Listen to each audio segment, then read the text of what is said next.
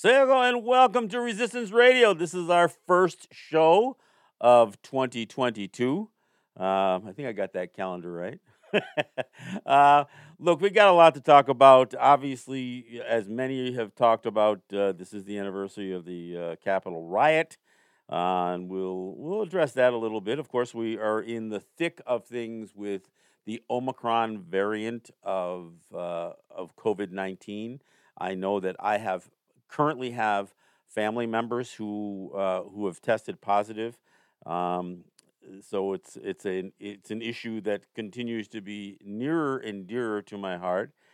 Um, and and look, I, I let me start off. Uh, I do have something I want to address first, uh, the first part of the show.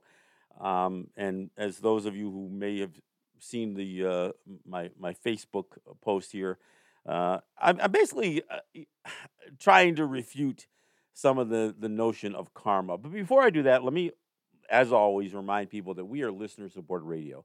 We count on your support, we depend on your support for both WBAI here in New York City and um, and of course on WPFW in Washington D.C. I am privileged to be carried by by these two stations and uh, and a couple of other uh, affiliates as well. So I appreciate that. Um, and and look, we desperately depend on you, uh, and, and, especially you know while we're while we're seeing such uh, economic upheavals and that kind of stuff. I realize that some people may or may not have the resources to support uh, this this great station or these great stations. But if you do, uh, and if you are currently supporting and can do more, we greatly appreciate it. And and so let me let me start off by giving the uh, the, the, pledge lines and uh, for uh, for WBAI it's 212-209-2950. Look, I I have shied away personally. I have shied away from the the idea of premiums and I have really tried to my best to deliver for you um, the best show that Regan and I are capable of delivering. And and it's been a challenge during this this whole COVID nineteen thing. It, we have done remote shows. I'm doing it remote right now from the Cattaraugus Territory, of Seneca Nation. Regan has has basically chimed in from Line Three in Minnesota. Um, but this is this is our product. This is what we are we are delivering to you is is this program. So whether you're listening on WBAI, um, we or on WPFW, we really really implore you to support these stations. And again, the number for WBAI, the pledge line is 212 209 2950. That's 212 209 2950. You can go online to give to WBAI.org. Um, or you can just go to the regular uh, website, which is WBAI, WBAI.org, and follow the prompts there. If you're listening in Washington, D.C., I ask you to go to their pledge line, which is 202 588 9739, or go online to WPFWFM.org and follow their prompts for making uh, a donation. And look, if you do it in the name of the station, I, you know, we greatly appreciate it. And, and it, it, you know, there's there is a bit of a score sheet. I mean, there's an expectation that this show is going to generate a certain amount of revenue. Um, we are not a big revenue generating program. We know that, and uh, but for those of you who do listen, and I, look, I want to give uh, thanks to to those of you who stepped up, especially uh, while we've been doing the Tower Fund as well, which is, uh, I assume, Reggie, are we still doing the the Tower Fund drive as well? Uh, I think in some ways we are. Um, it's I, I, from what I've been told, it's not as pronounced because, as you know, we are always in a constant need of assistance financially in this radio station. Tower so, Fund, regardless, right? Uh, yes, Tower Fund, rent here at 388 Atlantic Avenue, and everything else in between. So, so uh, well, and again, yeah. just like with PFW, we um, we know that these stations are listener supported stations, and we count Correct. on your support for um, you know, you know, to keep us on the air and to and to allow unique and distinct programs like Resistance Radio with John and Regan to you know to come into your home, to come into your car, to come across your Alexa, however you, you are listening.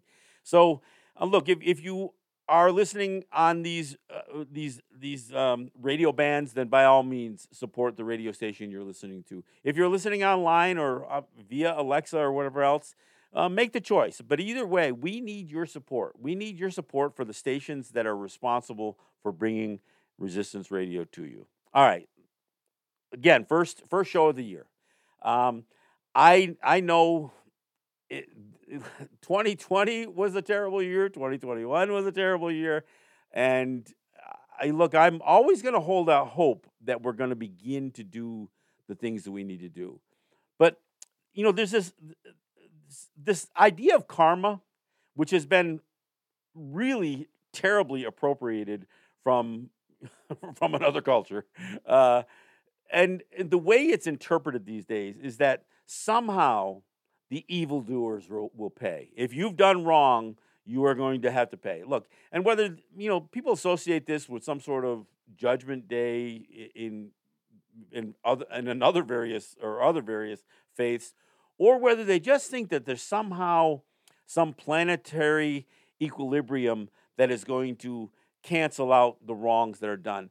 It doesn't quite work that way. Look, there are some some terrible things that have happened to very very good people. And you know, and we all know people like that. We've all lost loved ones prematurely to disease or accidents or you know, uh, you know some sort of tragedy. We also know that there are some people who are terrible human beings um, that get elected as president. No, sorry. Uh, uh, there are terrible human beings that that never seem to pay a price uh, personally anyway or directly for their uh, evil doings you know and, and one of the things that i that i hear all the time is that uh, you know when we talk about things like man destroying the planet and you know oftentimes one of the responses to that is look you're not destroying the planet. The planet will do fine without man. And in fact, if, if man gets wiped out, the planet will recover. And I agree with that. If, if man does get wiped out, you know, become, goes extinct, the planet will survive fine. In fact, it'll heal up from all the terrible things that mankind has done to the planet. But here's the reality man is not going to drive itself into extinction. And man, I mean mankind, human, human beings. I mean, it's entirely possible that the tragedies that we are um, creating, these global uh, calamities that we are creating, whether it's war, whether it's pestilence, whether it's climate change, whether it's you know the this infighting and you know some of the, the racist and social injustice, all of the terrible things that man does throughout the planet.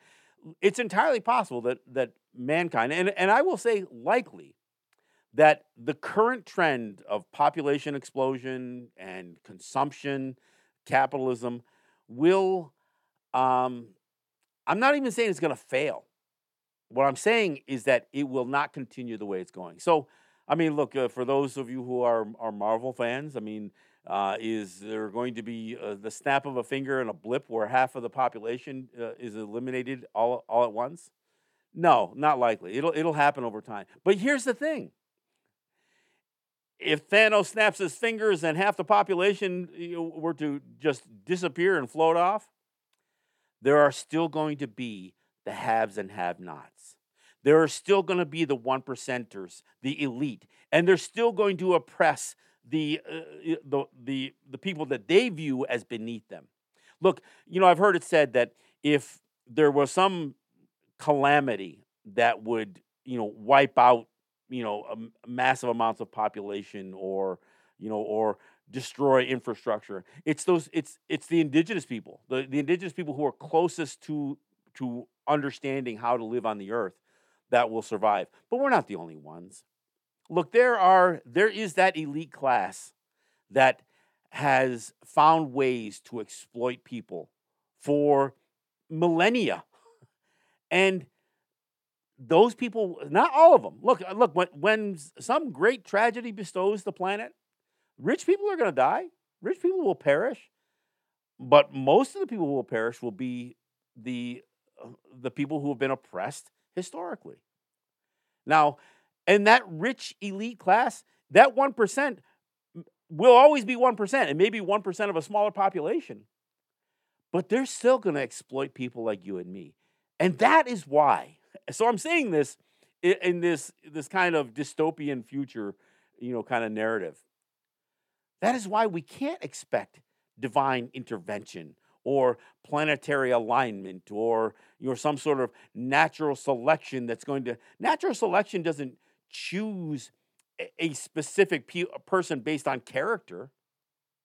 There's you know everything's done on a percentage basis right? It's, it's kind of like taking the vaccine. You don't know if the vaccine is going to help you individually but when you look at it over over uh, you know the spread of a population you can you can extrapolate numbers. Well whatever is going to happen because as the result of climate change whatever is going to happen as a result of the next variant or the next um, pandemic or the next global conflict. You know, look, there was, there was a time that we all, you know, really were made aware of the fear of a, of a, of a nuclear um, war. I mean, we used to do these ridiculous things like be told to put our head be- uh, underneath our desks when we were kids in school. Now, the young people haven't experienced this, but, but my generation did.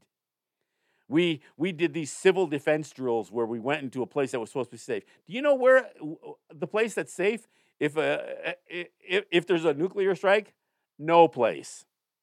So, look, we have to act now. And you know, look, I, we, we enter into a new year, but we have to do the things today to address the inequities because there is not going to be some planetary alignment that's going to do it for us. Karma is not going to fix what is wrong with humanity or the lack of humanity. You know, the, the planet will heal itself. But if it heals itself by by wiping out some big percentage or even even some nominal percentage of human life, and and trust me, humans are going to take an awful lot of other parts of creation with uh, uh you know with us. But even if that happens, we still will need to deal with the inequity. We still need to, need to deal with the injustice. We still have to stop the exploitation you know, of, of the planet. Not because with a look with a reduced population, there's no question that, that the planet can heal itself. But you know what? If we continue on the path that we are, even in a reduced population situation, we are continuing the oppression. We are continuing the the exploitation of, of land and water and air. And yeah, while it, I absolutely agree and believe that if, if there was a significant reduction of population, and I'm not trying to spin a conspiracy theory that that has anything to do with a manufactured pandemic, so don't even go there. But we all know that the, the, the course that we are on is unsustainable. And so, because it's unsustainable, something has to give. And what's driving this, this unsustainability is mankind, is it's human beings. We are the drivers of the damage that is hap- that we're inflicting upon ourselves and uh, uh, you know and other parts of creation. And the ultimate answer will be some sort of reduction in certainly a reduction in the lifestyles that we that we've grown accustomed to but we still have to deal with the inequity. We still have to deal with the disparity. We still have to deal with oppression and racism and and and so much you know that continues to this day. The world is not a better place than it was 100 years ago. It isn't. Let's be honest. I mean when when I hear, you know, I just had a big conversation with somebody about the 1619 project and and and and how offensive it is that that that the expression that's going going along with that, and look, I'm I'm in favor of the 1619 project. Let me just say that from the beginning. But to suggest that that slavery tied to that date is is America's original sin. Native people were being enslaved long before that, folks. And genocide was the beginnings of, of, of genocide on this hemisphere began long before 1619. And there is going to ultimately be a cost, not because of divine intervention, just because of the of, of natural balance. But that natural balance, it's just like a pandemic doesn't care who it infects. When there is an imbalance, that imbalance doesn't go to individuals to select who gets to who gets to stay and who has to go. So look, I know this is a tough conversation. And I've been one of those people who have participated in the conversation that says, you know, at some point the planet's just going to reject us. But I never wanted to say that with and give the impression that we don't need to do anything because the planet will take care of it. We still need to take care of our behavior no matter what happens or or if nothing happens. And in fact, if we begin to take care of what we're doing and, and hold ourselves accountable for what we're doing, we may prevent some calamity. Not all of it. Look, we, we're off the cliff. Make no mistake about it. We've run this car off the cliff. The question is, you know, how how big is that cliff? I mean, how much damage are we going to do? And if we're sitting back because of some belief in divine intervention, or that perhaps we, you know, some people believe that that end of days is, is a necessity uh, because of their, their religious beliefs. Or they believe that what happens here on, the, on earth doesn't matter because of the afterlife or whatever else. Or because, you know, it, it, it's God's will no matter what. Well, all of this stuff, including the, you know, some of the, the blind commitment to just prayer. As a Native person, I know that our people have been taught to pray for, for hundreds of years. And yet, we're still involved in, in much of this uh, uh, much of this conflict and much of much of this this this turmoil. So look, I'm not trying to scare anybody or tell anybody something they don't don't always know already know. But I'm not afraid of human extinction. I'm afraid that even in some horrific tragedy that would begin to balance the population imbalance that exists and the consumption imbalance. The human beings still won't fix their, their underlying problems, their underlying greed, their underlying power grabs and need to oppress others. Or subscribe or submit to this notion that perhaps we do believe that there is a hierarchy that allows some human beings to be superior, to live better lives, and to exploit others.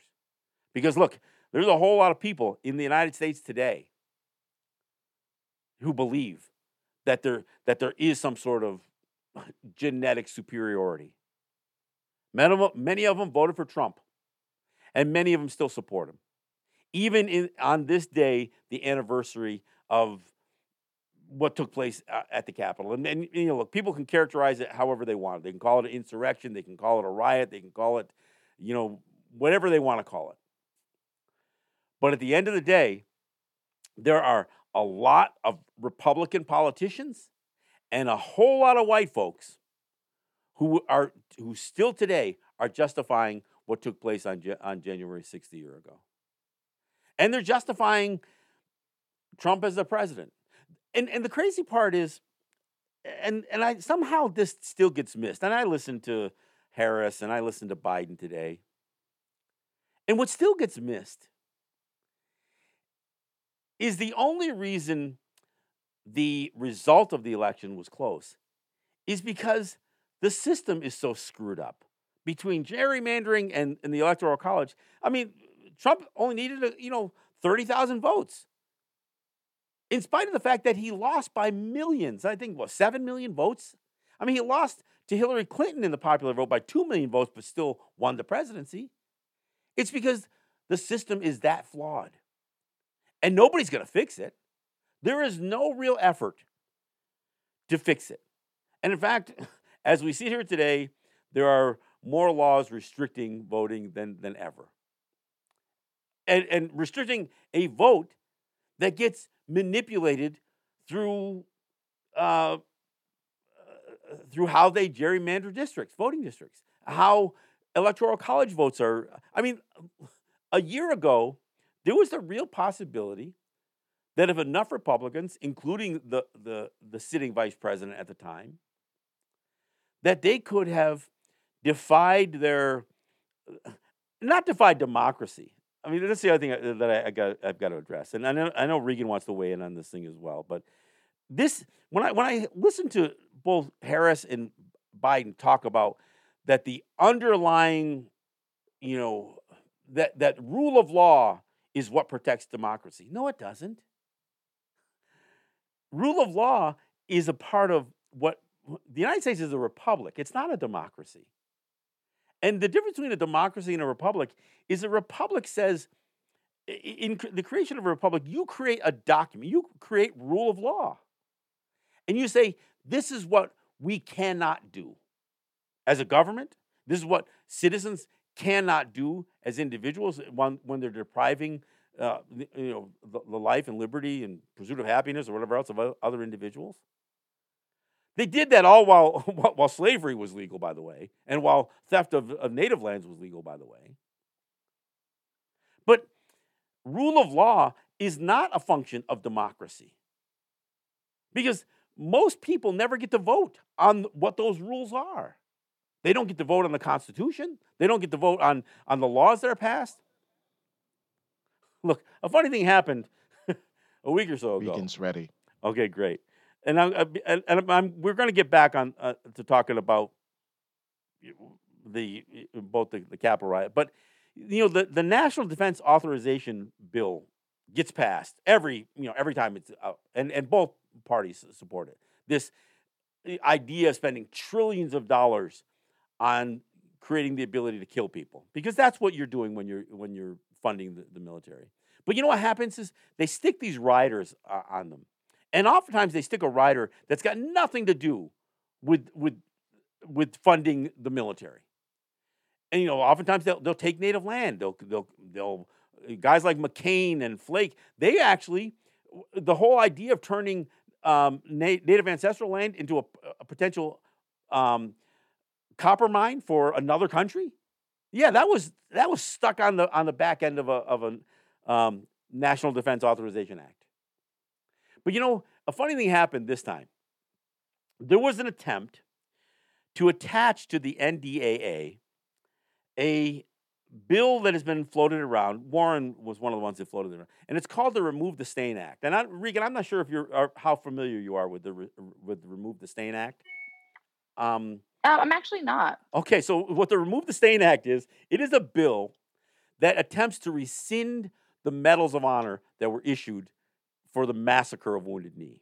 Oh yes, of course. And and one and why that, that I find that one of the one of the reasons I find that particularly offensive is in Niagara Falls there is a veterans um, memorial with this nicely modern, polished granite stone that is honoring one of the uh, one of one of the the the Medal of Honor recipients for the massacre at Wounded Knee in uh, in, mm-hmm. in Niagara Falls. So I mean, it, it's a local thing. So that guy's from here, from from this the area, Seneca territory, essentially Tuscarora ter- territory, um, who was a part of the military that that massacred. He was actually in the language that his superiors wrote. They talked about his uh, about him shooting native people in a ditch or in a ravine, unarmed native people in a ravine, and that somehow warranted him getting this this Medal of Honor.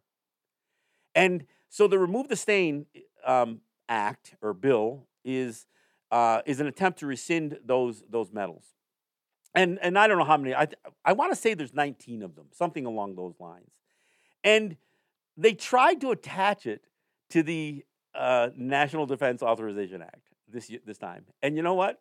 The House did it, and the Senate didn't include it. So even though well, this I is, wanna, a, I think that. go ahead. Oh, go, go ahead. ahead no, please go ahead. Well, I, I was going to say I want to connect it to what's happening right now um, in Hawaii in terms of, um, for those who are unfamiliar, uh, obviously, you know, the, the Navy occupies a large portion of Hawaii and uh, there was a major leak by the Navy um, that, that contaminated um, Oahu's water supply. Oh, did we just lose you? yeah. Okay, that, yeah, uh, come back, come back. All right, you're back. Go ahead. So yeah, so there was a there was a big action outside of the Hawaii State Honolulu on December 10th, which included like a number of uh, of water protectors who are bringing, you know, asking for the the closing or demanding rather the closing of this um, this Navy site. And so we can even see, you know, when it when we talk about the violence that the U.S. military has caused on indigenous communities, um, it's still it's ongoing. It's still continuous. Like this is an this is an ongoing fight right now. Um, that's you know that folks should become more involved with. Uh, but there's been you know like the U.S. public health officials are supposed to be investigating specifically how this leakage has uh, you know poisoned indigenous communities and you know the conversation is ongoing right now and obviously there's a there's a number of uh, there's a number of calls to action. So i wanted to make sure that that's something that we highlight as well in terms of that this ongoing violence that the military has on indigenous communities is it's prevalent it's contemporary it's not something of the past. It Well, and- I'm glad- I'm glad you brought up- I'm- the I'm- future. I'm glad you brought up Hawaii because what, what I think people have to realize is that the Navy, one of its vessels, was involved in the coup that allowed a select group of white people to declare them de- declare that the Ho- Kingdom of Hawaii was no more and it was now the Republic of Hawaii. And the Yeah. Navy uh, w- and and there's some dis- dispute on on how much authorization they had from the sitting president at the at the, at the time, but the Navy was involved in that coup, and but let's put it in perspective. This was in 1893, and keep in mind the massacre of Wounded Knee was a mere three years before that. So yeah fresh on the minds of people throughout the world, including Native people in Hawaii, was this was this atrocity that the United States was still very, very committed to committing against Native people. So this, and while some will call what took place in Hawaii a bit of a bloodless coup, it wasn't. It wasn't without without blood. It wasn't without. without extreme loss, Oh, without and dis, you know extreme destruction of community and land. Consider how Hawaii has been so negatively and adversely affected by tourism due to COVID, due to COVID outbreak, in, ter- in the terms of people continuously traveling there. well, between the military and, and the military and this, Between And the, the U.S. tour- and the military and tourism. tourism, um, Hawaii has been Hawaii- essentially obliterated yeah. from what from the paradise that it once was, and and the ironic part is that was in again 1893 during the Clinton administration. There was actually a joint resolution of Congress that apologized for it. They didn't do a goddamn thing to change it or rectify it or Mhm. fix it or reverse it or restore anything. But they did this apology. And and and here's the reason I, I bring that up. A joint resolution of Congress is um, is the kind of thing that gets done when they want to declare something a holiday. Maybe they want to name a ship or something like that. It, it is not the same as passing legislation. It's a resolution. It's not legislation. And after that 1993 joint resolution of, uh, of Congress to apologize for the role the United States played in toppling um, the Hawaiian kingdom, Hawaiian some of the Hawaiian folks had tried to use that resolution in a legal proceeding about uh, some sort of land use and land claims issue. And the Supreme Court said joint resolutions of Congress have no force of law. So it was inadmissible. What makes this thing so incredibly sickening and ironic is that the way Hawaii was annexed by the United States was completely unlawful. It was done through a joint resolution of Congress. And what has what what the process is is that the the stakeholders, the Hawaiian people must ask to be annexed. They must enter into an annexation treaty with the United States, and that treaty must be approved by two thirds of the Senate. Not a joint resolution Sure. of Congress. And it was a joint. Re- In fact, there was a congressman from from Texas who said, "You are basically um, making us do something that is illegal here in in in annexing Hawaii," and they just did it. So a but it joint resolution of Congress yeah, you know, it had was still done. it has a joint resolution of Congress had the force of law to steal a kingdom, uh, steal a, a government, a nation from uh, from its people, and yet a, a joint resolution of Congress apologizing for that theft has no force of law to even be entered. I mean, this is the absurdity of, of it all. So, I mean, I know this is kind of a, a tangent, but and I'm, but I'm glad you, you brought it up because look, we fully support what the Native Hawaiian people um, are start, the uh, Kanaka Maoli are trying to do, and and they are trying to, frankly, as we speak today, they continue to try to hold the international community that recognized their independence and their sovereignty before the United States violated, but sat there quietly and did nothing when the United States overtook and through its military, through its navy, that is now contaminating, continues to contaminate the island.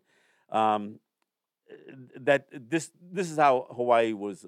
That's this is how Hawaii be, was taken from the Hawaiian people, and and I think it also might, Yeah, might be think noted that that seventy percent of the Hawaiian of the people, Hawaiian Native Hawaiian people, um, can't afford to live in Hawaii, and they've been displaced. Many of them dispersed throughout the continent because of um, because what the military and tourism has done to their precious homeland. Yeah, it's really it's really you know, I'm really glad that you gave the history of the annexation of Hawaii because it is um it is such a it's something that people don't really le- like we learn about it in school in a very particular lens. In the same way that we learn about how, you know, Alaska was Seward's folly and you know, it's like it's a very uh, contrived version of, of history. And so it's imperative that we talk about what it actually looks like.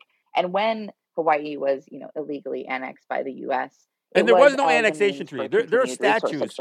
There Yeah, are you're right. statues of William McKinley. In fact, there's a school that they call that the, the Hawaiians are trying to get changed. I don't know what the status of that, but it's called William McKinley High School. There's a statue of William McKinley, and there's I think there's two of them in the islands that has him standing there with this rolled up document, and it says annexation treaty on it. And of course, it's not true. There was no annexation treaty, and in fact, it was Grover Cleveland who who fully acknowledged that there was no um, legal annexation treaty. This was something that that that a few white guys had put together, who claimed that they had you know basically toppled the kingdom through the use of the U.S. military to now claim that they were a republic. And and the reason that they wanted to be annexed was because they were su- sugar plantation farmers. They they had sugar Yeah. plantations, and they knew if they were annexed, they would not be charged a duty. I mean, it it all comes down to money. It all comes down to what I was talking about earlier at the beginning of the show, is this unquenchable thirst for uh, unsustainable capitalism, and, and of course, capitalism is unsustainable anyway. Is what is driving Yeah, no matter what. so much of what is happening, what is damaging um, so much life on on the planet. And and and while I agree, the solution is ultimately going to be um, probably tragic. It- it's probably going to be tragic before the, the planet can begin to heal itself. But but I, I I have to reaffirm what I said in the beginning. We we if we just sit back and let it happen, we won't fix it going forward. Even if our population was diminished, even if you know the planet could somehow curtail human activity enough so, so the planet could begin to heal itself, if we don't take care of our responsibility, we will allow oppression, racism, violence, the rape of human beings, the rape of uh, other life, the rape of the planet to continue. And maybe the planet will be sustainable for a while, but if we don't ever act to end this disparity, we will just continue the cycle. Well, you know, it's like so important to say to to push back on that narrative that um, you know, curtailing human life in some way would make a difference because in fact that's, you know, argue that that's often the basis of most eco-fascist um, methodologies and theories, including, you know, the Thomas Malthus theory that like we will outlive uh, that resources will will become less and therefore human life will become less when the reality is that there's plenty of access uh, there's uh, access to resources that are being withheld by the elite which Yeah. so we know that it's actually not a population issue um, and how problematic that conversation even is but rather that this is a methodology issue that people have adopted um, you know whether it's settler colonialism or capitalism or um, you know arguably they are uh, they always work um, with one another uh, i think it's just such an important conversation for folks to understand that like this is based in uh, in continued oppression, that with or without uh, certain circumstances, we will continue to hurtle towards this very uh, apocalyptic future because of the methodologies that have been adopted. And, and that's exa- that's because, exactly my uh, point. It's not exactly. You know, this is not because we are inherently bad people. This is not because it's you know the the coming of, of Christ or anything like that. It has nothing to do, in fact, with the uh, with the population density. It has it, like that's not the reality. Uh, the reality is that the, we find ourselves in this predicament because of colonialism and capitalism. And I think of that so distinctly when we consider that, you know, to tie back in the, these conversations, conversations of interconnectedness, to tie back in the U.S. military, you know, it's important that folks understand that the U.S. military pollution is so significant that it's one of the largest contributors to climate change. Yeah. Um, I remember reading online, uh, there was this report that came out in, in 2019. of course, I forgot the name of it, but it, it had said that the, the US military was one of the largest um, climate polluters in history, that the US consumed more liquid fuels and emitted more CO2 than, than most countries. The US military consumed and emitted on a larger scale than most countries. Like that blew my mind. Yeah. And then to consider where the US military is stationed and how it impacts the land, it's largely in obviously on indigenous land, but largely close to indigenous communities as well.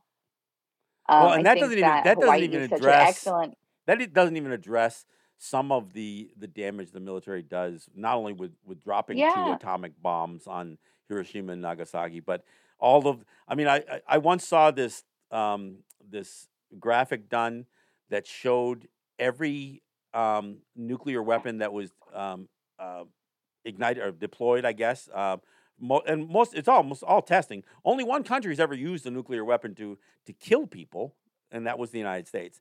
But they showed United also, States blowing know, them up, Russia, um, all, all, these other countries, and it's it, and it looks like popcorn at some point because it, they they try to condense it to where you can see every explosion throughout the globe, and it's it's remarkable. Yeah, I mean, we cannot ignore that the, mili- the U.S. military is a huge might and a huge consumer of uh, energy, and therefore a huge emitter of that energy as well. You know, I think that if if folks could make that connection, there would be significantly less uh, support of you know the military, less support of growth of military budgets. In the same way that we hope to bring forward and radicalize people by talking about police violence and police budgets, it's the same conversation. The military is not divorced from these conversations of continued colonial violence. In fact, uh, it is necessary for continued colonial violence for the military. It's, and it's always been the driver of colonialism. I mean, it's always been a military action, right? I mean, from the from the yeah. very beginning. Yeah. Yeah, I mean, absolutely. Like the military is not divorced from these conversations of continued genocide. And I also see that in our communities. You know, there's a lot of like veteran pride, a lot of like native veteran pride, and it's you know it's a difficult pill to swallow um, in a lot of spaces, and it's a it's not a conversation that's like necessarily uh, embraced in our communities as well. Though definitely one to talk about is how also you know how how and how how have indigenous people participated in the genocide of other indigenous people elsewhere because of adopting you know the role of uh, you know militarism as something of uh, like a warrior society. I do you know, want to address. I do want to address this this anniversary, but before I do that, I got to bring up one other thing because you know you again talking about the military. Um, we are in 2022, and the UN has designated 2022 um, and through 2032 as the decade of indigenous languages, and. Oh. Many countries throughout the world, uh, you know, have uh, have endorsed this. Now, don't give me, I'm not trying to get excited about this. But what's worth noting is the United States would not sign on to um, any kind of international effort for the restoration or, or the preservation of, of indigenous languages. And and it's, you know, which is just continued genocide. The US like that is just genocide. Well, and and the fact that they used native languages in this in this whole glorification of code talkers and that kind of stuff. And yes, and, oh, you know, so God. the irony of the United States, and every time they gonna they're gonna sign something, every time they're gonna do some you know parade Deb Haaland. They're going to parade a couple of native veterans. They're going to, you know, talk about the code talkers, which was uh, really not any kind of preservation. It was actually the continuation of the killing of our language because the less people who spoke our languages, the more secure their code was. But this was exactly so this idea that they you militarized our language, and even today, still today, even with Auntie Deb sitting at the Interior Department, the United States won't even, and and not that I'm excited about it, but again, they won't even endorse an a international effort to for, to restore and preserve native languages. Which means, by the way, oftentimes if the United States doesn't doesn't sign on to one of these campaigns, one of these commissions, it means they will prevent any international support for indigenous languages in what the United exactly. States considers it's, their territory. That's oh, it's just it's infuriating.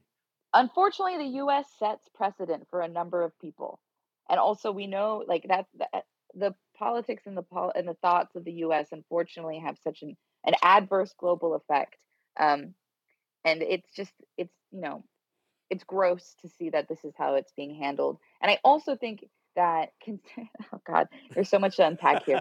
I also think that um, considering the lack of endorsement of you know uh, a decade of indigenous languages making a decade of action for indigenous language just really really hammers home how much uh, the us is uh, continuing the genocide of indigenous people like this is part if you look at what genocide how genocide is defined the destruction of our languages is part of that Sure. And so it's so obvious that that is the intention and there's no way to escape it. Now, why does this why is this not surprising? Because we can even look at the proclamation that Biden made on Indigenous Peoples Day, in which his entire proclamation only celebrated Indigenous people that had assimilated. Exactly. It was an assimilation veterans. stamp. So, Absolutely.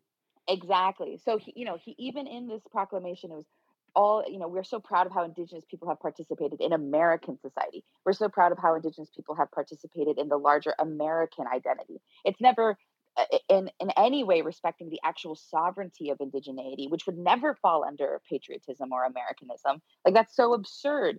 Um, but that you know the entire proclamation was like we're so proud of our indigenous veterans. Yeah. we're so proud of the code talkers. But the but as you said the code talkers were successful because our languages were murdered. Like they were and are and and some are completely extinct yeah and some will continue to be go down that trajectory so to even celebrate this ideology that indigenous languages have somehow furthered americanism and furthered imperialism and military might is just so um yeah, so out of it was just exploited so, like our lands, so, like our people, like and, and like exactly, so many other people. It's a resource. Absolutely. Yeah. And All right, make, let, make resources we only got a few minutes left. Purposefully. We, we, only got a few minutes left, and I, I know you wanted to weigh in, and, and frankly, I, I just watched this this debacle unfold as you know over what took place a year ago in Washington D.C. And it's, I mean, it's there's there's a level of absurdity that is so strong here that it makes it. I mean, it, you know, and it's not funny, but it's laughable. So g- give me your mm-hmm. thoughts. I mean, obviously you, you heard probably heard some of what what Biden had to say, but at the end of the day, they they still shy away from the fact that the whole system is so flawed that even though supposedly, you know, and I'm not questioning the the, the, the tally, but even though Biden won by seven million votes, thirty thousand votes the other way in in key spots would have kept Trump in office, just like when Hillary Clinton beat him by uh, by two million votes. That's how yeah. screwed up the system I, is that they're still maintaining. Sorry, um, what I was saying, what what I really hate is I'm seeing people's reactions. Uh, the one year anniversary of these riots online, um, and people are still using this language that what a shameful moment in history, how embarrassing it is. And for me, that's what I get the most frustrated about is that a lot of these people are leftist or liberal or quote unquote progressive white folks who will say things like, oh, I, am ashamed of this part of history. I'm embarrassed. This is not what America looks like. But th- that is the reality, you know? It is that what is America looks like. Yeah. Yeah, exactly. White people don't get to divorce themselves from the white people who were there at the Capitol. Um, you know, there, there were people from all spectrums of whiteness, and everyone is complicit in that. You know, Yeah. you don't get to exercise your privilege further by attempting to make space between the the us and the them, or the you and the them. When the reality is that all all everyone is participating in upholding this narrative that this is not what America is, when the fact is that is what America is. White people don't need to delegitimize the reality of what this country is, and they don't need to delegitimize the events of what happened at the at the Capitol when they perpetuate the same ideals. For example, Biden does not need to delegitimize the reality of what happened or that the Capitol was this like once in a you know was spurred on by Trump when he maintains all of the same Trump policies. Exactly. You know, like the, there is no difference between the two of them in terms of policies. They have maintained the same violent policies. Actually, more people um, are imprisoned in these concentration camps on the border uh, by the Biden administration than ever under the Trump administration. More people have been violently deported under the Biden administration. More people have died of COVID under the Biden administration. So for Biden to sit here and delegitimize the reality of what has happened in this country, and in fact, he perpetuates all of the same ideals.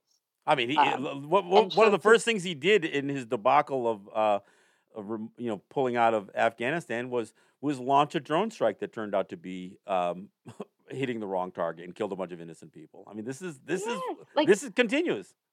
people do not white people specifically do not get to escape their inherited status as oppressors just because they're embarrassed by some proud boys Yeah, or or or a moment on television. Yeah, exactly when in fact the issues are in your community the issues are you the issues are you continuing to be on our land like it, it, it- the issues are continuing to be complicit towards settler colonialism and the issue is that you continue to participate in a politic that would no that serves no one except for the white elite so i don't quite understand where the disconnect is in terms of how folks can try to divorce themselves or delegitimize the events at the Capitol when they are so part of that issue still, that the Biden administration is so part of that issue still. So for him to be making these comments was for me incredibly frustrating, but also I was hoping would lead to more of an awakening and more reactions. But in fact, I've seen the opposite online. People seem to be but like adopting that language more so and still continuing with this idea of what a shameful time that was and how it's Trump's fault. Well, and and the, and the only ones who are who are truly expressing any regret are the ones who are trying to keep them uh, keep keep themselves out of prison. All of these weepy guys getting Yes, up there saying how much remorse they have. They were they were still promoting uh, their roles and all of this in the weeks after this happened. And you know, it, it- so the the whole thing is it it is just so much it, is such trash. I mean, it, it really is. And and you know, and know- and you're right. There are a whole lot of people who are complicit in what took place there. Even even if they claim they voted a different way, they still end up being complicit in it because it's family members, it's it's friends, it's people they won't hold the task. Nobody is held accountable for the oppression, for the racism, for the the bigotry, for the, the the sexism, misogyny, all of it. Nobody is held accountable for it ever. yeah you don't as i said you don't get to escape your status as an impress uh, as an oppressor just because you're embarrassed. Those are your uncles those are your cousins those are people you know you know people like that in your life and have not held them accountable and therefore you're cut from the same colonial cloth. And i can't try to um i can't i, I hate seeing people react online who are still holding the biden administration at a different um at a different level of accountability than the Trump administration when they are maintaining the exact same policies. The The reason that people can't hold themselves to that to, can't hold Biden accountable is because then they'd have to hold themselves accountable to just sit there and see how they're complicit in the continued events of settler colonialism. And I do go back to the NDAA because there there are Democrats that were all in with spending seven trillion dollars on the military again. So of course. I mean, it, it just never. I one one last thing I got to mention is there was also um, Governor Kathy Hochul's um, State of the State address, and and there's just a part of me as I listen to her in her roundabout way condemning um, Andrew Cuomo uh, and and what took place in you know in that administration. She was a part of that administration. And and again, it's this whole idea that people don't get held accountable even as they continue to act and behave and do the same things that the previously now condemnable uh, individuals, you know, were responsible for. So, I mean, again, as I as I listened to some of what she had to say, it was like, "Are you kidding me? You're not going to take any responsibility for the fact that the reason you're even sitting there isn't just because Cuomo had to resign. He put you in that spot, essentially, you know, from the from the very beginning. And it's like, oh, oh, I, I'm, oh, it's just, it, again, it's infuriating. Well, I feel, I also feel that we can't end the show without at least mentioning Mayor Adams' comments um, on the in, in, on his interview. What was it? Two days ago or a day ago now? Um, and Yesterday. And what he said. Oh, yesterday. Thank you. Yeah, God, it was a day. Yeah, and what he said in terms of load skilled workers and uh, um, you know, just such an elitist, such an elitist statement, just so classist. I really feel like we, we would be remiss to not at least uh, acknowledging that uh, Mayor Adams is uh, garbage. I mean, what? Just the idea that a cop got elected as the uh, you know, as the mayor Oh of New God, I York, it's can't. like it, I I don't know. The, the whole thing is just just crazy. But here we are, 2022. Let's let's ride this one out and see, see where we end up. Oh, for oh my. you know, it's just like such a reminder that you know, even in New York City, there, where people really, you know, there's this like really um, wrong ideology that the New York City is like incredibly uh, op- like uh, accepting and tolerant of different peoples. You know, it's a real, it's a really good reminder that you know yeah. there are still problems in the and the Northeast. That even this liberal city is uh, maintains and placates incredibly horrible classist behavior, including Mayor Adams' comments on on low skill workers and their need to get back to work during the global pandemic. Yeah, I'm, I'm glad you brought that up because I, I I actually almost forgot. I, I did hurt hear the comment and and it's like, but Oh, honestly, God. I almost expect some of this stuff out of out of this guy. And you know, I, I think you know one of the guys of that course I he's a cop. Of course he's a cop. one one of the guys that I that I follow on Twitter. His name is uh, um, um, Frederick Joseph. He, uh, he he's done done some great stuff. He he's the guy who who did uh the whole article about wearing his Caucasian shirt through New York and Manhattan and that kind of thing. But but Frederick, he said my first tweet of the new year, and he said, "F Mayor Adams." Yeah, God, Oh, absolutely. and then Oh, I watch all the people jump on him for it. It's like, no, I'm I'm with you on that one. So, uh, what are you gonna do? What are you gonna do? Well, Regan, uh, this is it. We started the new year. We'll, we'll- we're gonna continue to do this stuff. We got a lot of stuff, you know, obviously that we're. Look, we, we've we've got challenges. We've got challenges, and and you know, one of the things that I, I'm to continue to push because I know there's going to be some um, pressure for the this administration to begin some sort of addressing of the of the um, uh, residential schools, and I refuse to accept reconciliation. I want restoration, and we're going to talk more about that throughout the year. I want revenge. Well, that's the same thing. All right, Regan, as always, great. Um, I wish you a happy new year, and uh, we'll we'll see where, where we get with this thing. Reggie, again, thanks again for your tremendous support and your and your help here. And uh, let's let's do this. This is John Kane for Regan de Loggans and Reggie Johnson. This is Resistance Radio. Yahweh.